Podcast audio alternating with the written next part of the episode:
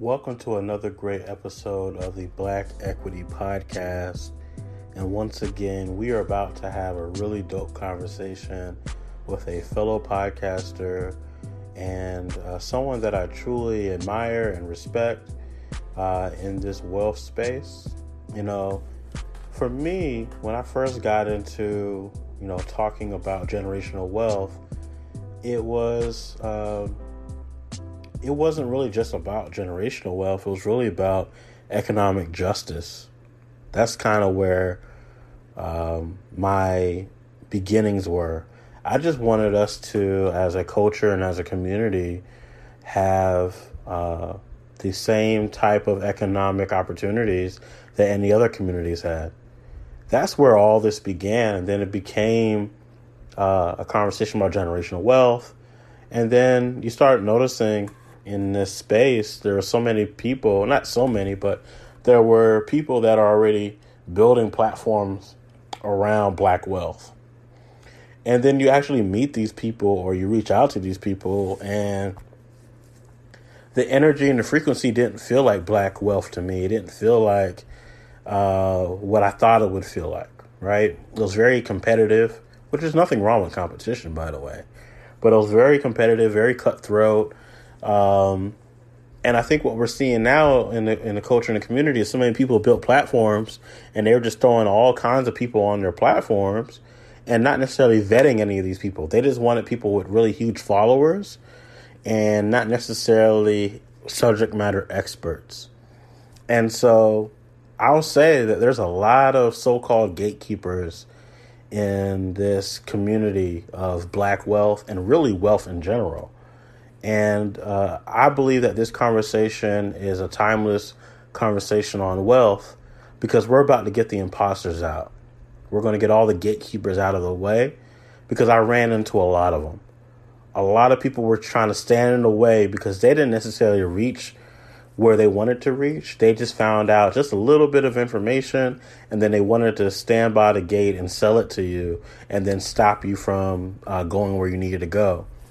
And so we're putting an end to that uh, with this episode. Uh, by the end of this episode, we're taking all the gatekeepers out of the wealth talk and the generational wealth talk. They gotta go. They gotta be uh, disposed of. And the best way to get rid of them is just simply by telling the truth.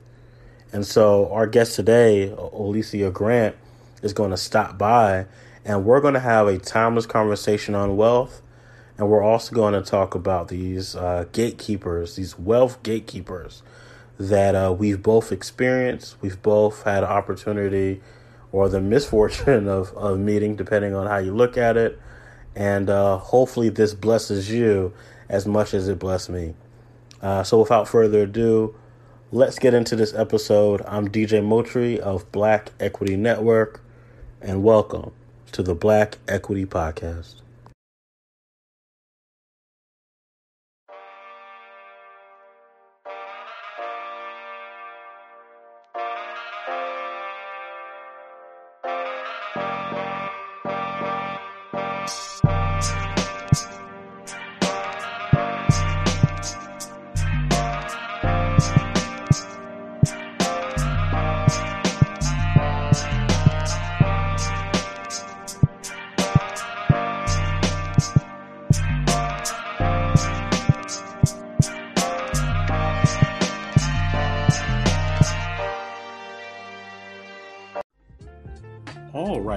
Back for another great episode of Black Equity Podcast. I am excited about this conversation.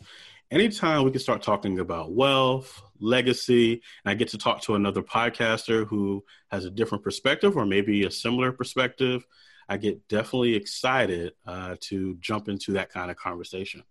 Uh, so on the line is Alicia Grant and I am excited to introduce uh, her to our audience. Alicia, welcome to Black Equity Podcast. Thank you so much for having me. I'm so excited to be here. Definitely. Welcome, welcome, welcome. So, for those who do not know who you are, uh, introduce yourself. Tell us about your company and also your podcast, where where I found uh, your your podcast and I started listening a couple weeks ago. Yeah, amazing. So My name is Alicia Grant. Um, I'm a few things. I come from a corporate background. So, literally, just two months ago, I left the corporate world to pursue exactly what you were talking about wealth and financial literacy education. So, my husband and I launched a platform called Matrix Legacy Inc. And the whole idea is how do we spread the information that we have because we really had to dig for the information our parents only knew how to teach us what they knew but obviously there was some some parts that were missing and so just over this journey, I would say it's about a three year journey that we've been on, just collecting information and mentorship and experiences. And now we're just in a space where we could share and help people build wealth into every area of their life, not just their bank account. So we've launched an app to promote the financial literacy. We've got Matrix Legacy Academy that just opened up this month. Um, we've got a network marketing business that we're able to leverage against everything that we've got going on. And then on top of that, uh, I'm a podcaster. My husband hops in as a co-host every now and then, but um, the whole vision is just how do we help people understand that wealth is a mindset? Because as soon as we understood that, that is when that comma started moving in the bank account. So now our vision is how do we just help more people create that wealth in their lives? And so that's that's where we are today. All right. So uh, you, you didn't threw a lot at me here. um, so wealth is a mindset. You talked about the corporate position. Um, tell me about that journey. Before you knew wealth was a mindset, what was the mindset before then? Yep. So coming up, and and this is why I said our parents only know how to teach us what they know. Mm-hmm. And it's because they they don't necessarily know the right thing. And I think a lot of us get stuck in that. This is how it's always been, so this is how it is. I always had some I don't know what it was, something in me that just said there has to be more to this. I saw my grandparents do the paycheck to paycheck, my parents do the paycheck to paycheck. So I'm like, okay, obviously this doesn't work. Something's got to give. I don't want to be in my 40s, 50s still worrying about student loans and things of that nature. So how do I get ahead of this? So even from when I was younger, I had to struggle with my parents to get a job because they were like, focus on your grades, you're really smart, you're getting straight A's. If you get a job, it might throw it off and I had to come up with a whole plan and show them like, guys, this is why, and I could have this much money for school, etc., etc. So I get a job when I'm 15, and so I was just working, saving, saving, saving. So by the time it was time to go to university, I had some money stacked up, so mm-hmm. I I wouldn't be in debt by the time that I graduated. Right. And so now I'm just following the path, going to school, getting a degree, getting a good job. So I graduate from university now, thankfully debt free because I've been working all the way through. And I get into the corporate world and I'm thinking, okay, this is going to be everything that it's supposed to be. This is what we work for. And so I, I, get in this corporate position, a managerial role, which was fantastic. I got like two promotions in three years. I'm in a space where I've got the company car and the office and all of that glitz and glamour that's supposed to be the ideal. That's what you see on TV. That's what people strive for. But what I was realizing is I'm giving all of my best energy to this place and I have to squeeze in my family on the side. I got to squeeze in my passion on the side. And I constantly was feeling like I was shrinking myself. Mm-hmm. Not, that kind of gave me an idea that I wasn't necessarily meant for the corporate space.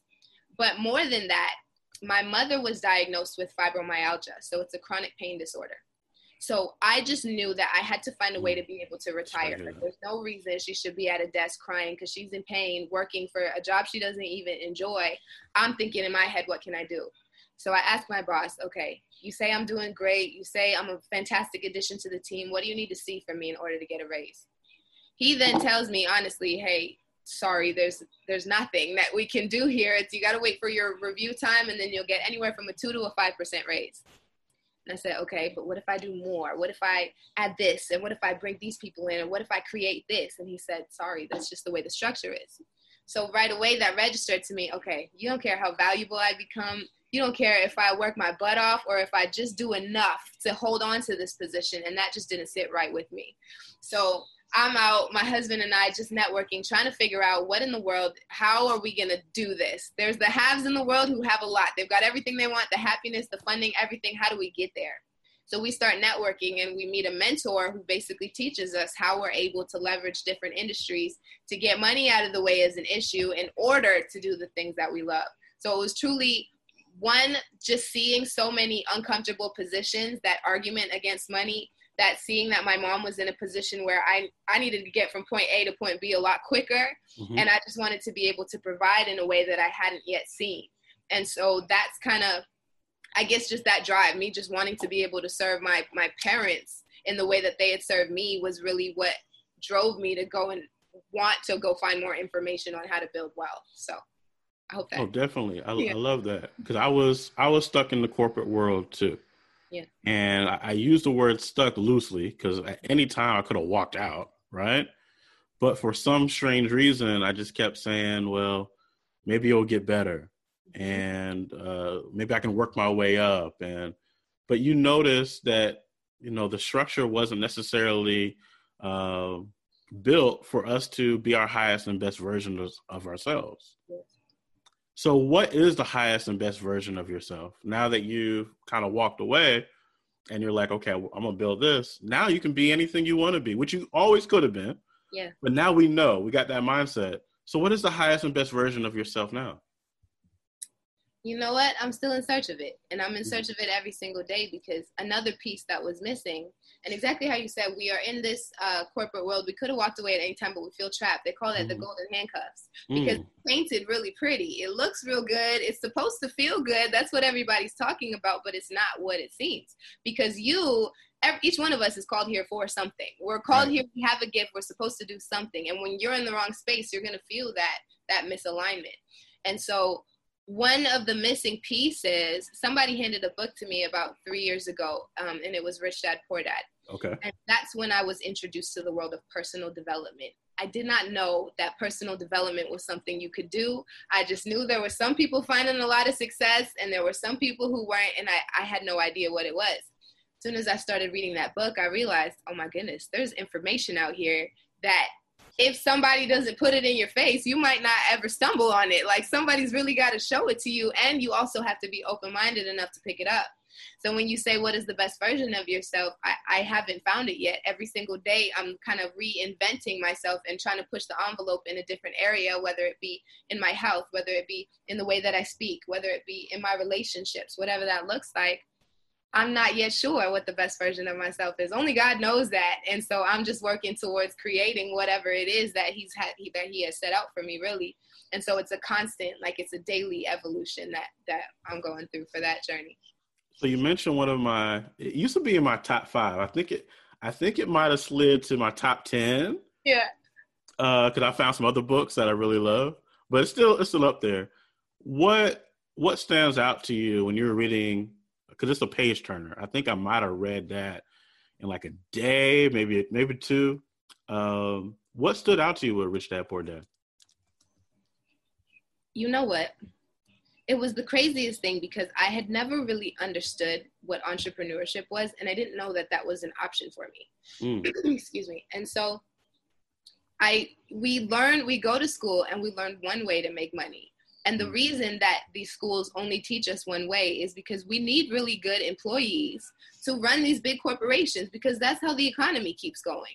But the issue is, if you go to school and you only learn one way to make money, you almost don't even realize that there's another option because your brain is conditioned only to look for opportunities in as an employee. And so when I opened that book, and it was just such a beautiful contrast between the nine to five and the entrepreneur life, and it was a different mindset. And so some of the things he was speaking about in there i was like wow i thought about this but i've never seen it because nobody around me was doing it and nobody around me was talking about right. it so it was like that book was pulling out things that i didn't even realize i had in me. And exactly how you said it was a page turner. I could not stop reading that book. And then i found out there was another one called the cash flow quadrant and i was like i'm in that too.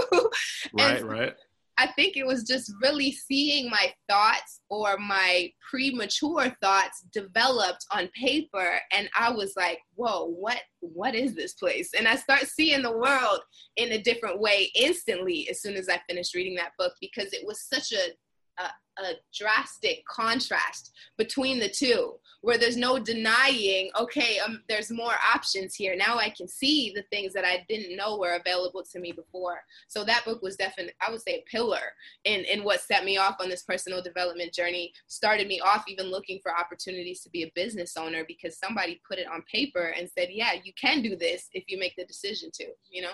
Definitely. And i definitely want to get to what led you to uh, launch the different uh, entities that you have and the different offerings you have. But now we're, we're on this Robert Kiyosaki trip. So I want to add one more element to it. So let me tell you my favorite book from Robert Kiyosaki. No one really talks about though. I, I love Rich Dad Poor Dad. I love the uh, the cash flow. cash flow quadrant. But the my favorite one is why uh, A students work for C students why why A students work for C students. And here's what I found in there, and hopefully you'll have a chance to read it, and mm-hmm. uh, maybe we can talk about it in the future. But what I found in there is a lot of the A students are so worried about um, having the best grades and having the teacher like them and following the system mm-hmm. of being an employee that the C student is usually like a class clown type. They they know the they they know the information, but they're really there for the social aspect. Mm-hmm. They're there to really get to know people, you know, the basketball player, the the cheerleaders, the rappers, whoever. They know everything, and the whole school kind of gravitates towards the C students, and sometimes the D students, but we'll we'll keep it at the C. Mm-hmm. Um, they gravitate towards the C students uh, socially because that's the cool kid, and so the C student ends up growing up and understanding that really this isn't about who has the best grades or who follows the system. This is really about how many people can you influence to uh, catch your vision and flow with what you want to flow with. And so the C student ends up hiring the A student, you know, because the A student just wants to do a great job. They don't necessarily want to have the equity. They just want to do a really great job and have everybody like them. And so the C student sees that, hires the A student, and puts them in position to do really great things. It's a great book, and I definitely would would would recommend that to anyone who's interested. And you know what's crazy? That's why I'm starting to understand that term. Your net work is your net worth more than anything now. And so when people ask me like, "Oh, do you have any regrets from university or going?" and I'm like, "Yeah, the regret was that I went in there with my head down and my textbook just to take notes, and then I was out.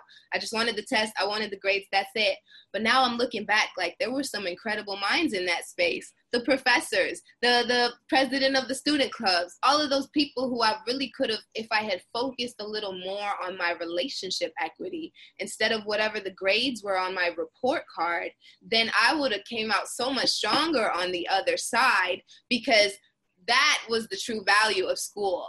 And a lot of us get used by the school system and conditioned into the employee, and we forget to use the system to build our own network because your network is what's going to open up the opportunities for you. There's certain people who I could tap into who I wouldn't know about certain investments or certain, you know, information if I did not have those people in my network. And so it's just, I encourage anybody who's in school, going back to school, or even in a space where you're able to interact with other people, just make sure that you're really building up that relationship equity because you never ever know either what door you can open for somebody or what door is going to be open for you simply because of the relationship that you've created. So that's such a great point, and I'm definitely going to read that book. So thank you for that. And I love that you mentioned relationship equity. I, I I don't term it that. I usually term it relational equity, but mm-hmm. same thing, right? Yeah. And so now that you understand relational equity, how have you been moving differently now, uh, as opposed to what you're how you were moving before? how are you building that network? How are you uh, building those relationships? And what advice do you give to people who are trying to do the same? So before, I was constantly looking for people who could add value to my life. It's like, what can I get from that person? Because that's kind of how we're conditioned. We, if you're taught marketing or business in school, it's like, how do I get this person to buy from me? How do I get this person to, to take what I'm selling? And I realized that that's a completely backwards mentality. What we need, the most successful people are really those who are the greatest at serving. They found a way to serve and add value to the most amount of people, and that's why they're so successful. Take a look at Jeff Bezos. There's a reason why he's one of the richest people on the face of this planet because he has created so much value for so many people and served them at such a high level that he can't even stop all the success. It's impossible. It's coming like a freight train because he has cracked that code on servitude. And so what has changed for me is now I'm constantly looking for how can I add value? How can I support what you're doing? How can I how can I help you get to that next level? Because the more people that you help find success in their life, you become successful by default because those people will want to run through walls for you because you went above and beyond for them and you helped them reach what it is that they want. So now it's almost like their mission to come back and serve you. And even if it's not, they're going to speak so highly of you that somebody else is going to catch wind of you and that person is going to want to serve you. And so I've really just turned that that narrative on its head instead of how can I how can I sell this better? How can I you know get more people to, to see or, or take or how do i take more? It's like how do i serve more? Because the more that i give the more people you serve that's the more that you get. There's a quote that i literally live by. It says if you want more serve more.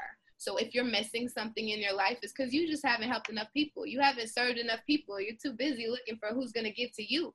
But what are you giving to other people you know you dropping so many gems right now. um, thank you for for saying that.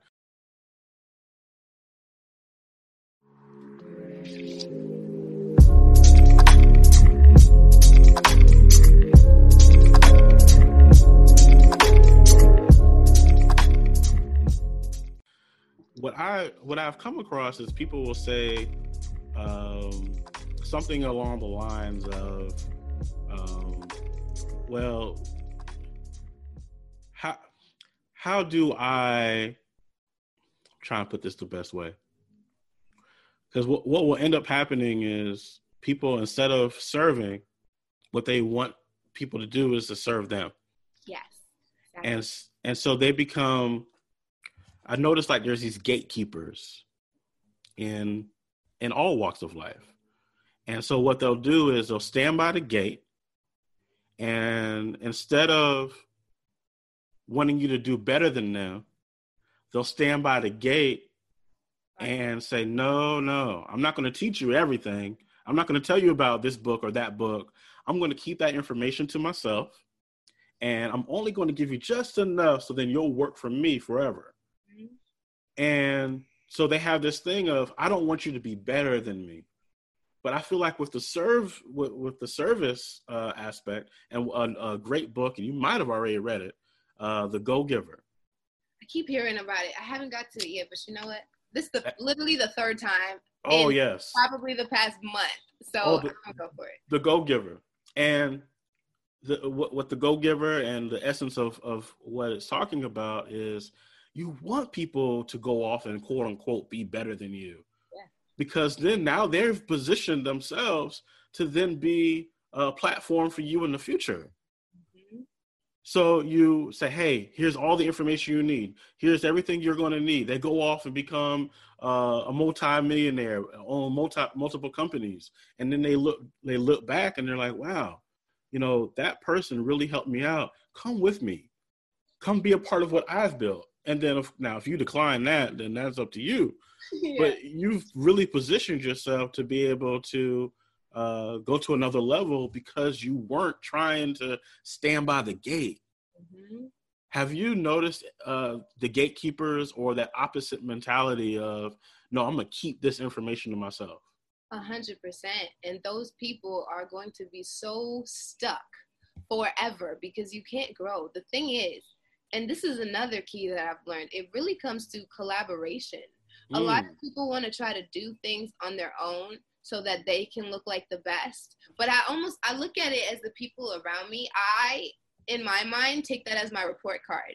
How many people have I helped get to where they want to be? And if I and if and especially if it's a mutual exchange, like we're trying to create value for each other, I take that as a report. I take it personal. If you come to me or if I decide that I want to serve and, and help you and assist you, I look at it my value is based on how many people that I can help get to where they're going.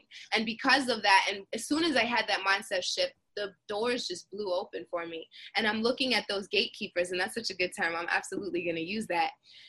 Those gatekeepers, if you look back five years from now, they're still going to be standing at the gate.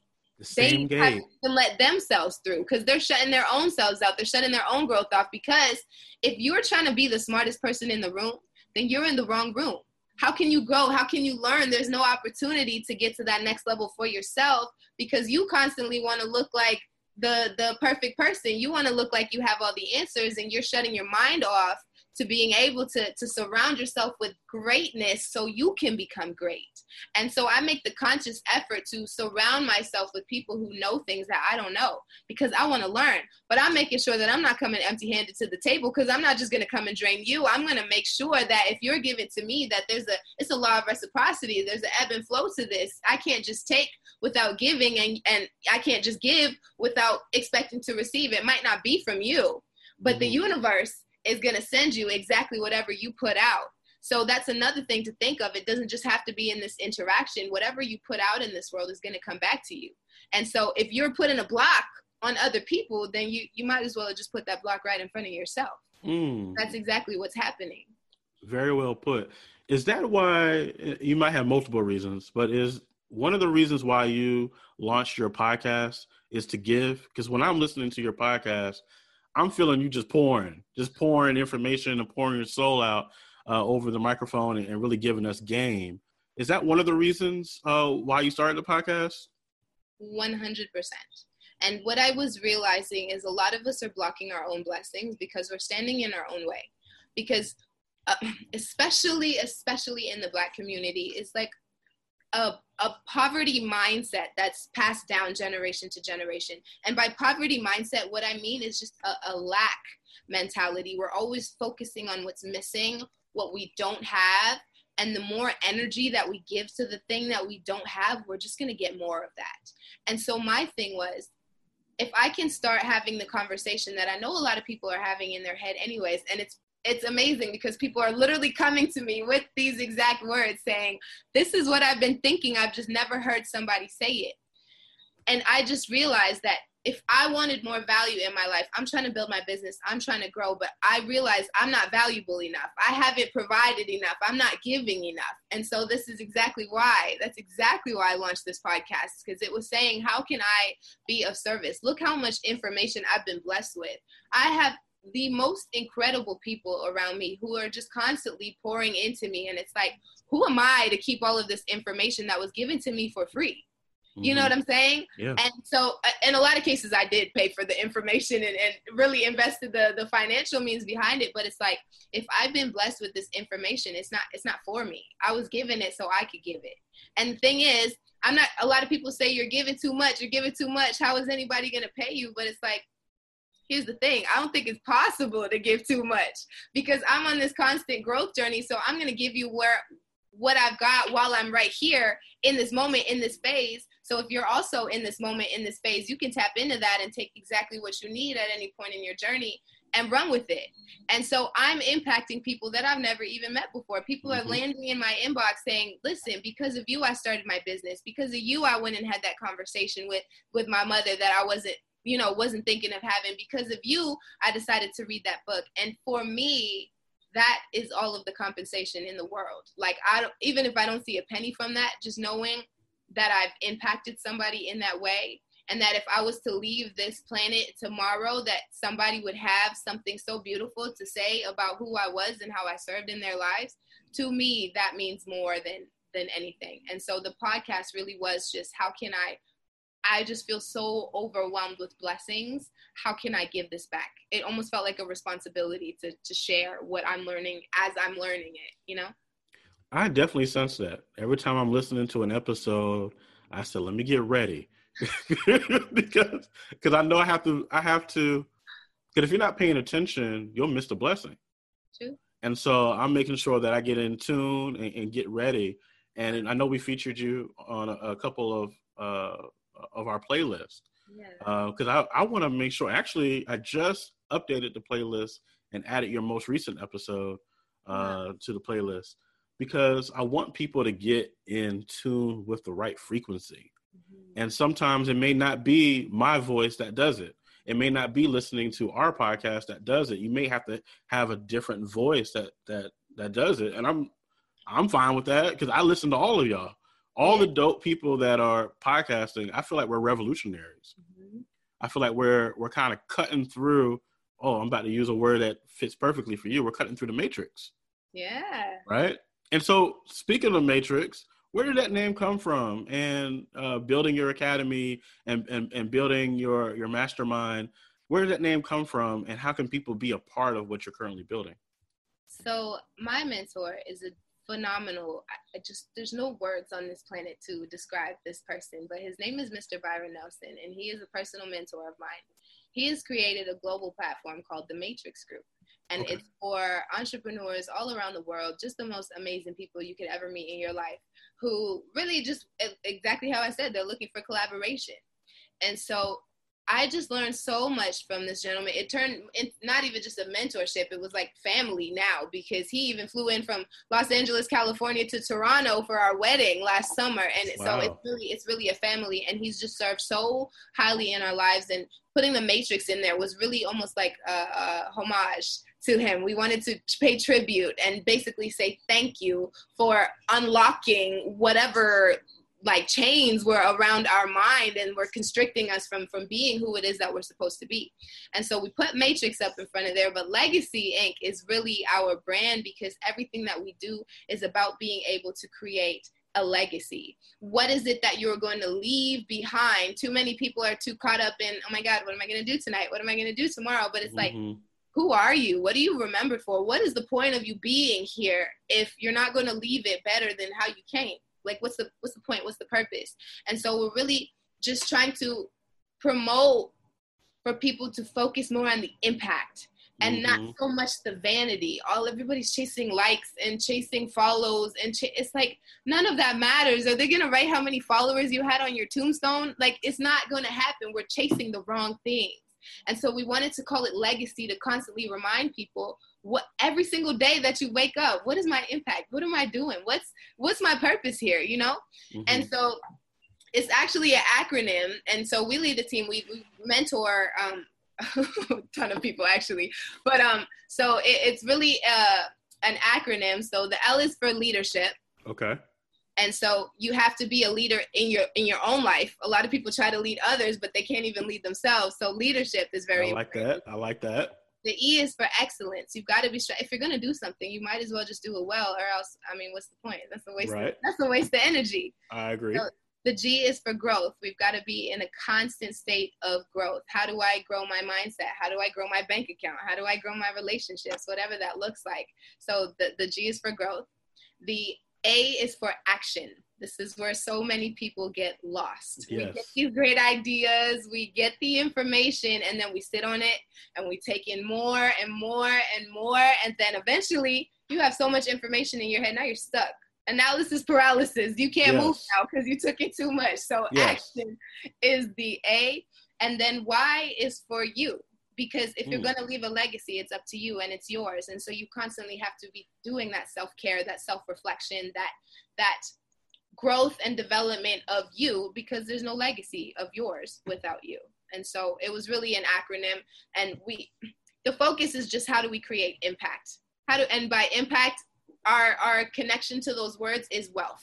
If you can create a wealthy life, then that is how you create impact. So wealth in your relationships, wealth in your health, wealth in the way that you think, and then the money just shows up in your bank account as a byproduct of all of that. So that's that's really how we came up with that. I love that. I'm gonna pull out one of those and and highlight it.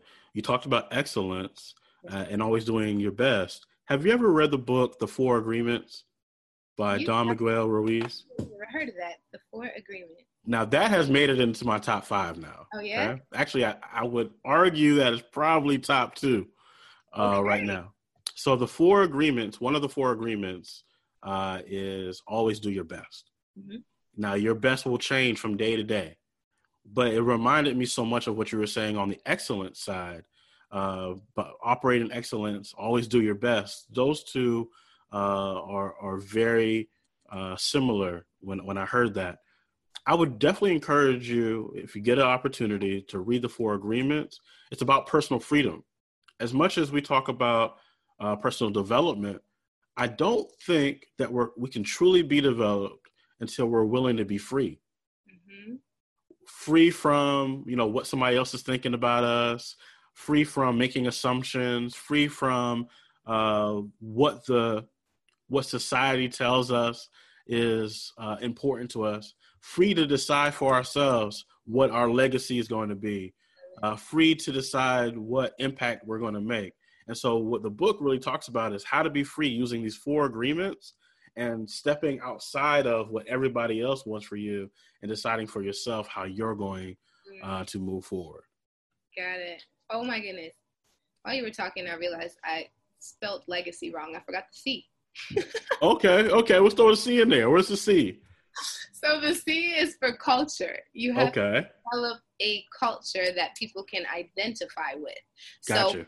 So who it's based on your values. So when people come into your space, what is the culture that you've created? What is the vibe? What is the energy? What is the standard that you have set for mm. yourself and the people that you bring into your world? I like and that. I, yeah, and so that I can't. I, I mean, I don't know how I. One, it's all good. We all make mistakes. You did your best. we got right? it. absolutely. But yeah, I'm absolutely gonna check out that book for sure because I think that's definitely in alignment with everything that we've got going on here. So I'm gonna so, check that out. So as you you launched your platform, you've launched a podcast, you're attracting um, and manifesting people into your life. What has been some of the things that stand out to you that you've noticed as maybe a pattern that uh, keeps showing up for people who are trying to reach uh, this new wealth mindset that you mentioned? What is a pattern or a common thread that you're noticing?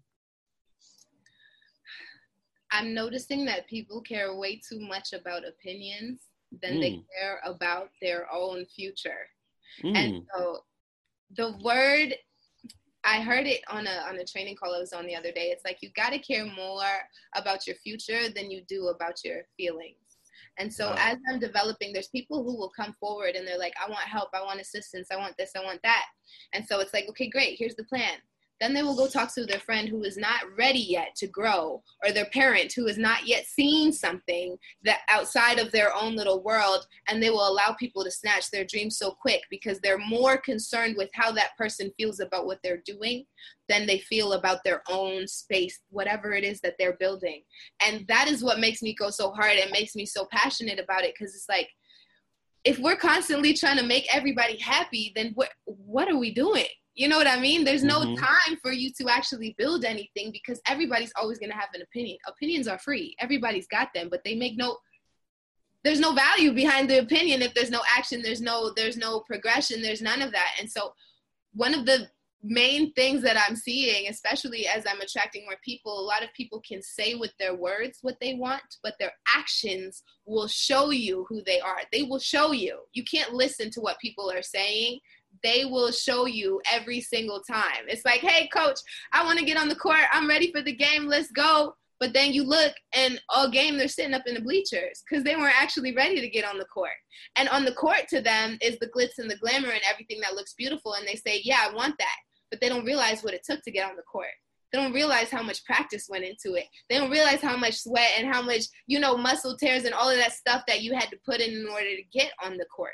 And so this is another reason why we've created our platform because it's like I'm still learning, I'm still growing. I'm only at the like ooh, tip of the iceberg of where I'm trying to go.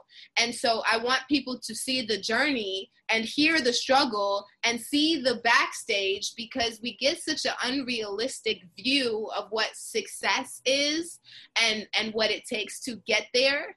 And so I just that trend of people really caring more about how people view them than how they feel about their own selves and how their life is panning out is an unfortunate trend that I'm seeing, to be honest. But that's the fuel that I'm able to use to try to create content and try to see, okay, how can I meet you where you are? Because I understand that the way that you're thinking is not necessarily your fault.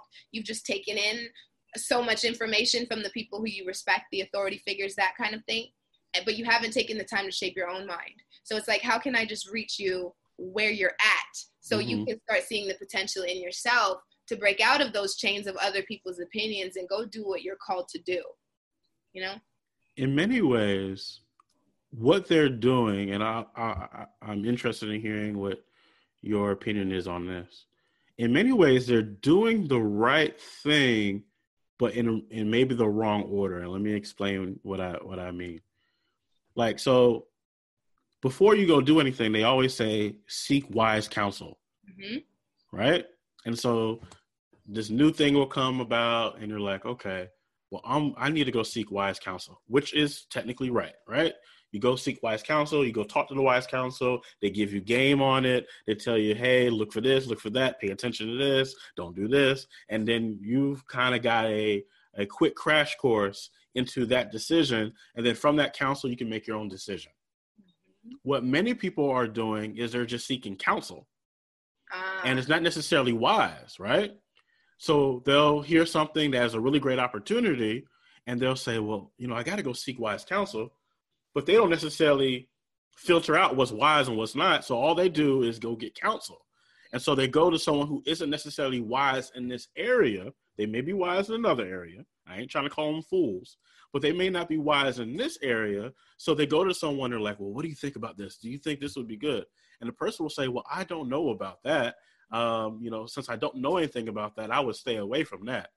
Yeah. And technically, for the the level that person's on, I guess it is wise to say, hey, you know, we don't know nothing about that. We can't trust that. I fear what I don't understand type of mentality, the lack mentality. And so someone believes with the same action, hey, I, am seeking wise counsel. I went and, and got a second opinion and they said, stay away from it. So now I'm going to go back and doing what I was doing because I don't trust that thing. And wow. so it's a similar action. It's always, it's, it's very similar to, in um, in the Bible it talks about uh, the wheat and the tare, and I'm not about to get religious, but just bear with me. The wheat and the tare look very similar to each other, and you can never tell them apart. And so, counsel and wise counsel appears to be the same because it's the same person. It's, a, it's a, a person sitting at that table, and they're standing there and they're ready to to give you information. But depending on their uh, experience depending on what they know, what they've been through, and their uh, know-how in that particular sector or that particular area, it may not be wise. Exactly. So I think that's what ends up happening when they're looking for that confirmation. That is so good. I heard something the other day. It was like the most sincere people can also be sincerely wrong.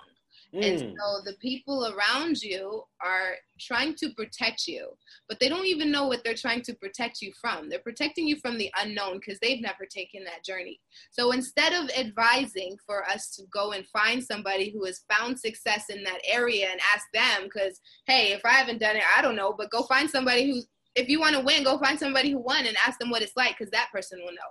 Instead, they try to utilize the opinion but opinions are like there's no value in uh, everybody has an opinion right? right? but the way that you find out if something works or if there's a way to succeed is go find somebody who's already done it because obviously they did something to get to where they are and it was the same thing this is another one of the things that really set us on our journey my husband and I, um, going through university, we were always talking about being able to move in together after we graduate. But we were just thinking of renting because my parents had always rented their whole lives, and it just didn't occur to me. You know, I wanted to be a homeowner, but I'm like, I don't know if my parents can't do it. Maybe I can't do it either, right? Mm-hmm. So eventually, through through mentorship, we were on a training call one day, and they were just breaking down the difference between why ownership is important versus renting. Because if you're renting, by the time you get to the end, you've you've given away all these thousands of dollars, paid somebody else's mortgage, and then you have to go and start all over. Mm-hmm. Versus if you take a little hit in the beginning, it's going to be a little harder. You're going to be challenged and stretched a bit more. But at the end of that, you've got an asset that eventually you can pull equity out of, you can rent it out, et cetera, et cetera. My parents now, the reason they weren't homeowners is because when they went to the bank, the bank went and told them, listen, you're going to need $100,000 before you can make a down payment or purchase a house. And so they're like, okay, $100,000, that's out of my league. I can't do that. So they left. They just didn't, they didn't even think about it again, right? But here's the thing that bank was basically just saying, we don't want a loan to you. Now, I'm not going to say why they didn't want a loan, but I'm right. sure we can fill in the blanks here. Mm-hmm. So my husband and I, we said, you know what? Let's right. go find some people who have already purchased homes, people who are already finding success in the real estate industry, and find out what they're doing. So we get connected to this incredible broker, amazing real estate agent, and we are actually able to purchase our first house at the age of 23. So this is about two two years ago. Then my parents are looking like, how the hell? Sorry, my 23 year old children just purchased a house I've been renting my whole life. So we just go with the information that we had received, information from people who had actually done it, because I'm sure that banker ha- doesn't even own their house and is trying to give my parents advice on how to be a homeowner. And mm-hmm. so they were misinformed. And so we give them the information that we have, connect them to the people who we're connected to. And four months later, my parents go and they purchase a home. Wow. And so that just show exactly what you're saying. There's a difference between counsel and wise counsel. Make sure you're checking the receipts of that person who is giving you that information and make sure they've got the lifestyle and the result that you're looking for. Somebody who's never owned a house before can't teach you how to own a house. Somebody who's never even made $100,000 in a year can't teach you how to be a millionaire if that's your desire. Somebody who's never been to a certain country cannot tell you the ins and outs. Like, you know what I'm saying? Like, you got to mm-hmm. find somebody who's actually done what it is that you're trying to do and make sure that they've got the result that you're looking to have. That is the wise counsel that you're looking for. You can't speak to somebody who hasn't taken the journey that you want to take. They can offer you advice and, and, you know, what they want to protect you, but at the end of the day, they've never done it. So they mm-hmm. can't speak from a place of wisdom because they've never had that experience. Yes. Now, you just reminded me of something else, and let me know if you have found this to be the same um, same experience. I found that whenever I'm seeking wise counsel, they are very receptive. The right people will be very receptive to wanting to pour in as much wisdom into me as possible, because if it's the same thing we were saying earlier about opposite of a gatekeeper. If they can pour into me and I can go off and do that next level thing, I'm gonna bring them with me. And so they're like, oh, yeah, okay, we're going to get you ready for this thing. Here's everything you need to know. Here's your wise counsel. Um, from here, make your best decision. And they'll never necessarily say you have to do this or you have to do that. They'll just lay out all the facts that they, they're aware of and say, here's everything you need. And sometimes you have to pay for it, but a lot of times I found that people just want to pour into you because they see the journey you're on and they want to be a part of that journey. And there's loyalty to that. Have you found similar in your experiences? The alignment in this conversation is insane. I just did an Instagram live yesterday and we were speaking about how usually the people who are, are not actually finding success those are the people who don't want to share their information it's the gurus the gurus who get you into their program just to sell you another program just to sell you another program and put you in that feedback loop those people actually don't know what it is that they're talking about they probably just read a book really good got what they needed and, and put it out there but a lot of times they don't actually have the experience because once you have those experiences and you've gone through that those challenges the most exciting thing for you is to know that your challenge is worth something because it made it easier for somebody else. That right. reward is just out of this world. And, and you understand what serving somebody is going to bring back to you because you've reached that level of success in your life where there's what am I what am I keeping the information for? What's the right. point? I right. can't do anything with it anymore. You know, I've learned it and now I'm, I'm on to the next. So it's like, but if something I went through can help you, then that's how you know that you're speaking with a success, a person who's found true success because they want to share. Yes. Now, I'm not saying that everybody, you should just expect free game from all, you know what I'm saying? If you really mm-hmm. want mentorship, you got to pay. And, and the people who found success also know if you don't pay, you don't pay attention. So mm-hmm. if I give you this free information, you're just going to take it and do absolutely nothing with it because you didn't pay for it. So you allowed it to go over your head. Whereas if you had invested thousand dollars, two thousand, whatever the heck it is for an hour of my time, now it's like, okay, I paid for this, so I'm gonna get what I paid for. Right. And so I absolutely, I absolutely agree. There's so much alignment in that. If somebody is trying to hoard or keep information, it's, it's because they don't really have information. Mm, I like that. Or they have just enough. They don't have an abundance of information. So by the time they give away that one thing, that's all they out. got. and they, they got to keep that one thing. That's all they got. They got that one thing.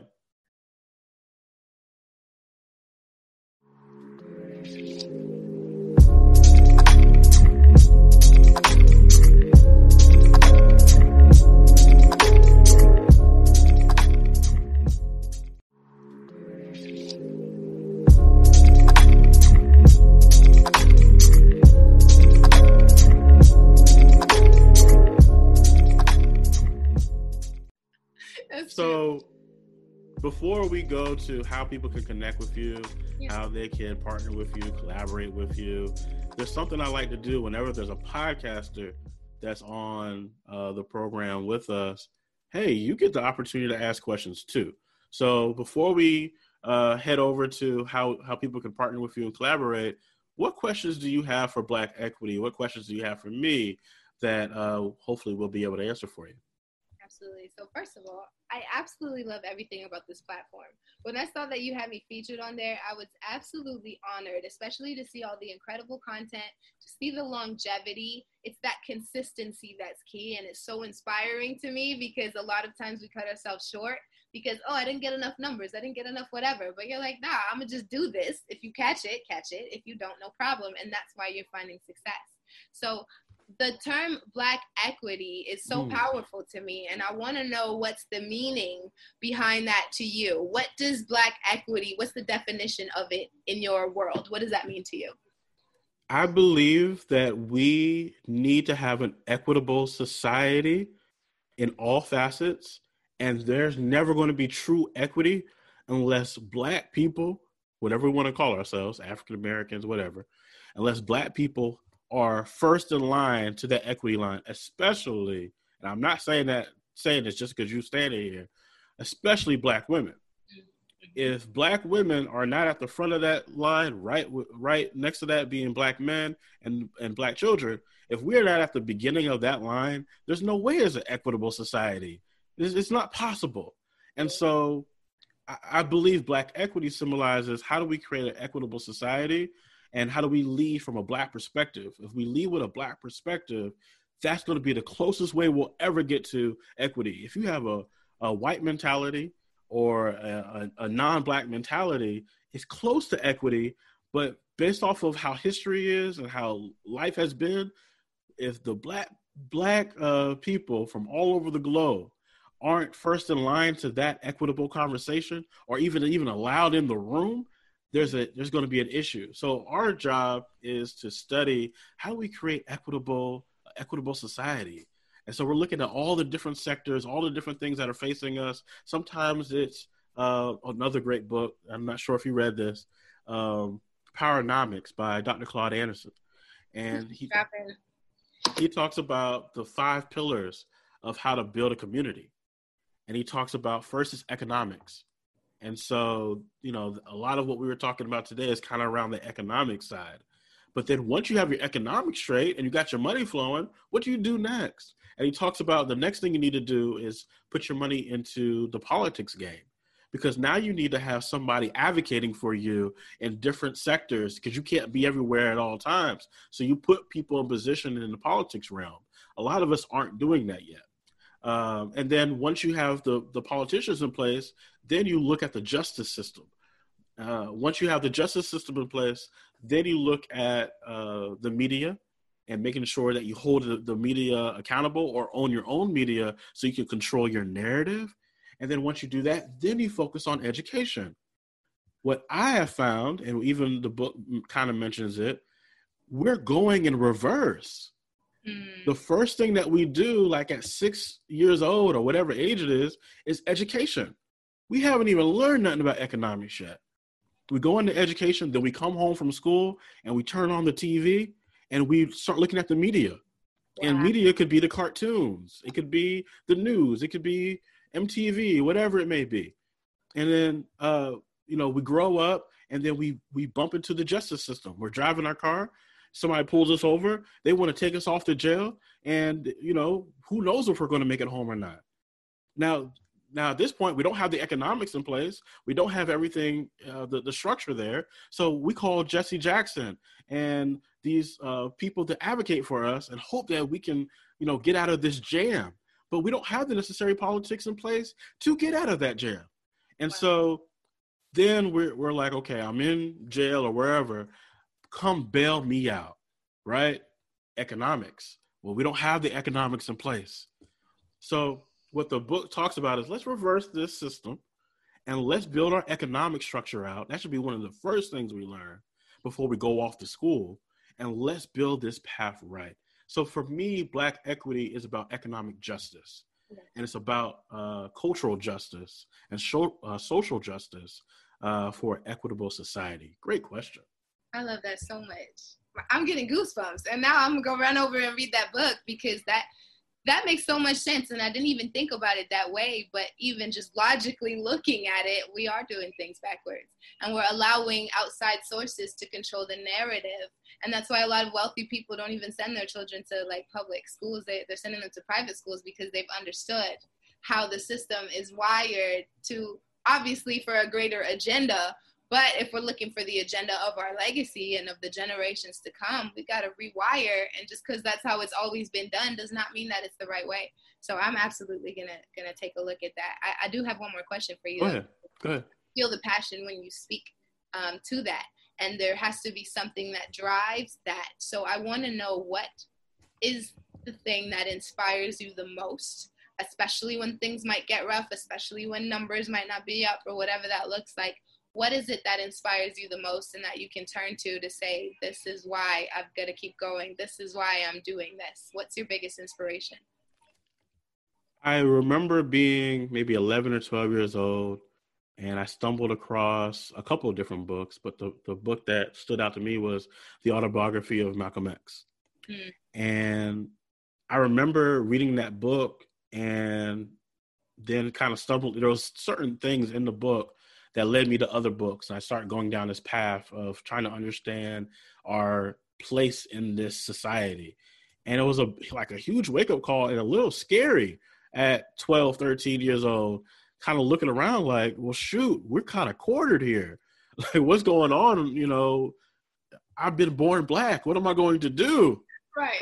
right. And so I, I uh, at the time, I wasn't sure well, is this a privilege? Is this a, a good thing or a bad thing? How do we combat this thing? And so I remember being lost. Mm. I, I, remember, you know, looking and then looking at these movies, the, the Malcolm X movie, and looking at the, the game. And every time something happened, we got to a certain place where they took us out. There was assassinations uh, happening.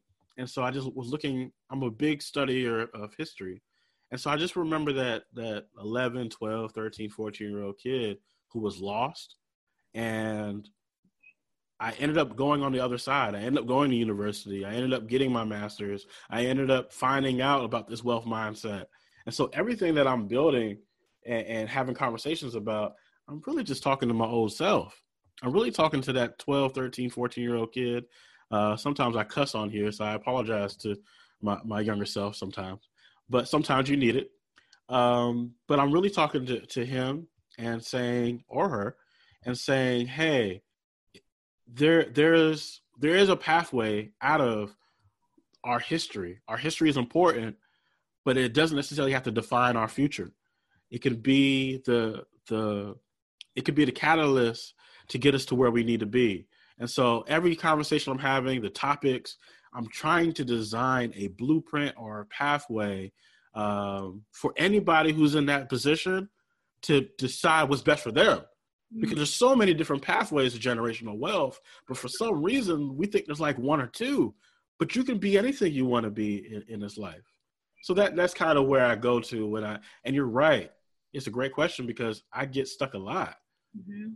where it's like man is what we're doing really is it beneficial? Are people really picking this up? But then i get an email or somebody will contact and say yo I just checked out your episode from, they'll say something. I'm like, man, that was three months ago. Uh-huh. I just checked out your episode and it really got me through. Thank you so much. And so when I'm reading that, I just see my younger self when I when I see that I'm like, oh shoot, it's working. And so that's where that's where my mind goes. Beautiful. I love that. I love that, and that's the same mission that I'm on. Basically, is how do I leave a blueprint? So I love that you you said those exact words because it's like especially when we look at other communities. If we look at, I was reading some statistics the other day, and so like in the Jewish community, for example, they will go ahead and pass the wealth around 17 times within their own community before they ever send it anywhere else. Yeah. Somehow in the black community, it's one time or none at all. We're just yeah. so to, to, to send it other ways. And so what I've realized is they've literally created a blueprint. Even if you look, so like the Asian community, for example, if somebody decides to come and fly in, they start a business, they've got, you know, a cousin's house that they could stay in, and somebody's going to set them up with a shop, and they're going to be set up with all of the support, and they're going to band together and, and, and create wealth. And that's because it's a blueprint that was built years ago and they just keep passing it on generation to generation and it works. And so I'm like, okay, so what is our blueprint? Yes. And so that's the point. Literally every episode that I drop, I say, here's a building block for success. Let's create our blueprint for success because it's like, if I've already taken all of this time learning, why should you have to go and take all this time to learn the exact same thing? From our parents, our, let's say your parent has you when they're 30, 40 years old you should have 40 years of mm-hmm. knowledge that you can pick up from there and take that even going forward. You shouldn't have to start and learn 40 years of knowledge all over again by yourself. And so that's why I'm like, how do I just create this blueprint, create something that can stand and is timeless so you can come and tap in wherever you are in your journey and pick up that piece that you need? Because there's no reason why my children should come out and have to figure out 25 years of wisdom on their own. No, I want you to take what I've got and go build on top of that. That is how we create generational wealth. And that's not just in our finances, but in our knowledge.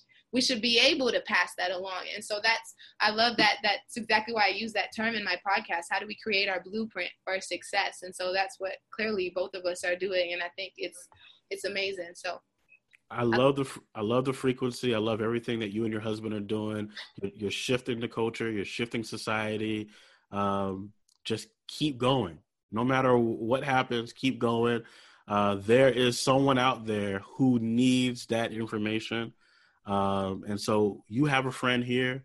Uh, if you ever want to come back on Black Equity, please come back. But before you go, before you go, how can we reach out? How can we collaborate? How can we partner with you? Uh, let us know how we can do that. Yeah, absolutely. So what I love the most, I'm super active on social media. So Instagram is the best place. It's at Olisya underscore G. That's O L I S Y A underscore G. I usually drop pieces of the podcast from there. So if you are exactly a podcast listener, I also have the visual. So if you want to check it out on YouTube, you could do that at Building a Legacy, or you can check out the Legacy podcast on any streaming platforms. Um, beyond that, we've got the Matrix Legacy app if you're looking to just stay up to date with everything. We've got our podcast on there. We've got details for all of the events and things that we have going on. So I would say the app is probably the easiest way. You can hop in the in the Apple Store or the Google Play Store and download that. Matrix Legacy is the app. And also, we just launched the Academy. So, for those who are looking for some form of informal mentorship, um, some ways to just start creating wealth in every aspect of your life. We've got master classes, book club, accountability, everything that you can think of just for people who are really trying to find their footing and say, how do I get to that next level? I don't even know the questions to ask. I just know I'm trying to get somewhere and I don't necessarily know exactly what it's going to take to get there, but surrounding yourself with people who are also on that same journey, that's how you get that answer. That's how you shape the question that you don't even know how to ask because there's other people on the same journey as you. So we really created that environment for just growth and, and wealth building. And then even beyond that, if you're looking to start an online business, you can always contact me as well. I can show you exactly what I did. It was a two, I would say two to three year process, still in process, but we were able to use a vehicle that was already established to create a resource, to create the money that we need to fund the passion projects that we love now. And that's what it is. Financial literacy is what I'm passionate about. But I first had to find a way to get money out of the way as the issue so that I could pursue my passion and yeah. I could have the option to walk away from my job because that's what I wanted to do. That's not everybody's goal, but you should the goal should be how do you create options so you can create freedom in your life. And so if you need the blueprint for that, I got you on that as well. So definitely the app is the best place to to have everything in one place. Matrix Legacy app is is the download for that. So And before we before we go, I have one, one last question. Who are you who are you looking to manifest? What type of person are you hoping walks through that door to uh, work with you? Okay, so that that depends on the platform, but overall, who we're mm-hmm. speaking mm-hmm. to is the yeah. aspiring entrepreneurs, the side hustlers, and the big dreamers. So, side hustlers, what I'm thinking, I'm thinking about myself in my corporate position. I was it was in a great it was a great job that I had, great job on paper, mm-hmm. but there was something inside that says I'm more than this, and my value is elsewhere because I was looking at all the other people around me who were so passionate about what they were doing, and I just didn't have that. And I needed a plan. And so I was just so grateful that I had people around me that could show me the options. And so I was able to build a side hustle, to build a skill, build a business that I could leverage against everything else that, that I've got going on. So I'm really speaking to the person who's trying to turn their side hustle into a main hustle and they just don't know the way there. They just don't know how exactly to navigate through that forest because that's exactly how it was for me. So it's a lot easier for me to speak to myself.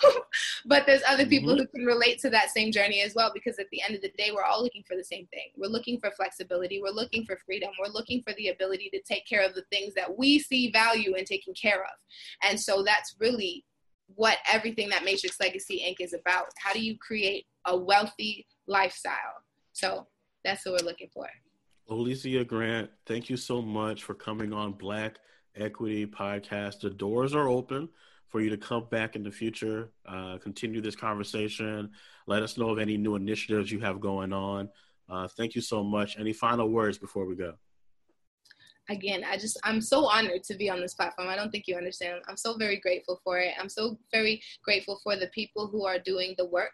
A lot of us have these great ideas in, in our mind, and then we kind of step into the, the fire and realize that it's hot, and so we retreat. But I think I just want to acknowledge the fact that you've realized the value in what you're doing, and because you've realized the impact that that that is necessary that so many people are able to tap in and find exactly what they need at that moment. And we're just really pushing the needle forward.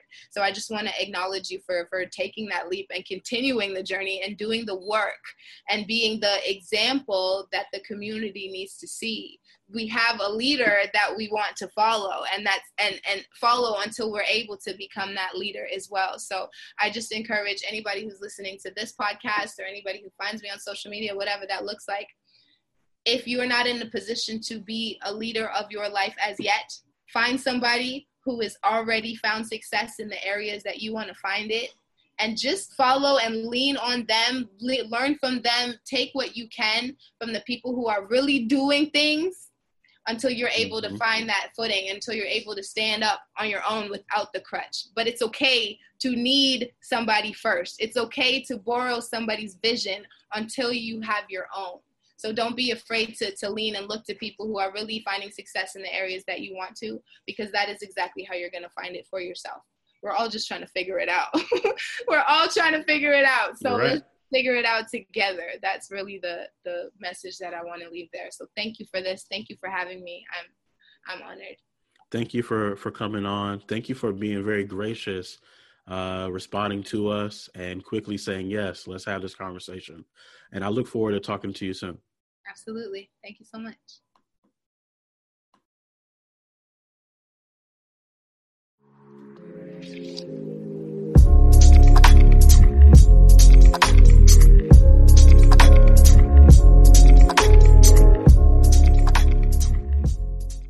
If you love this conversation as much as I did and you want to connect and collaborate with our guest today, send us a message over at Black Equity Network at gmail.com.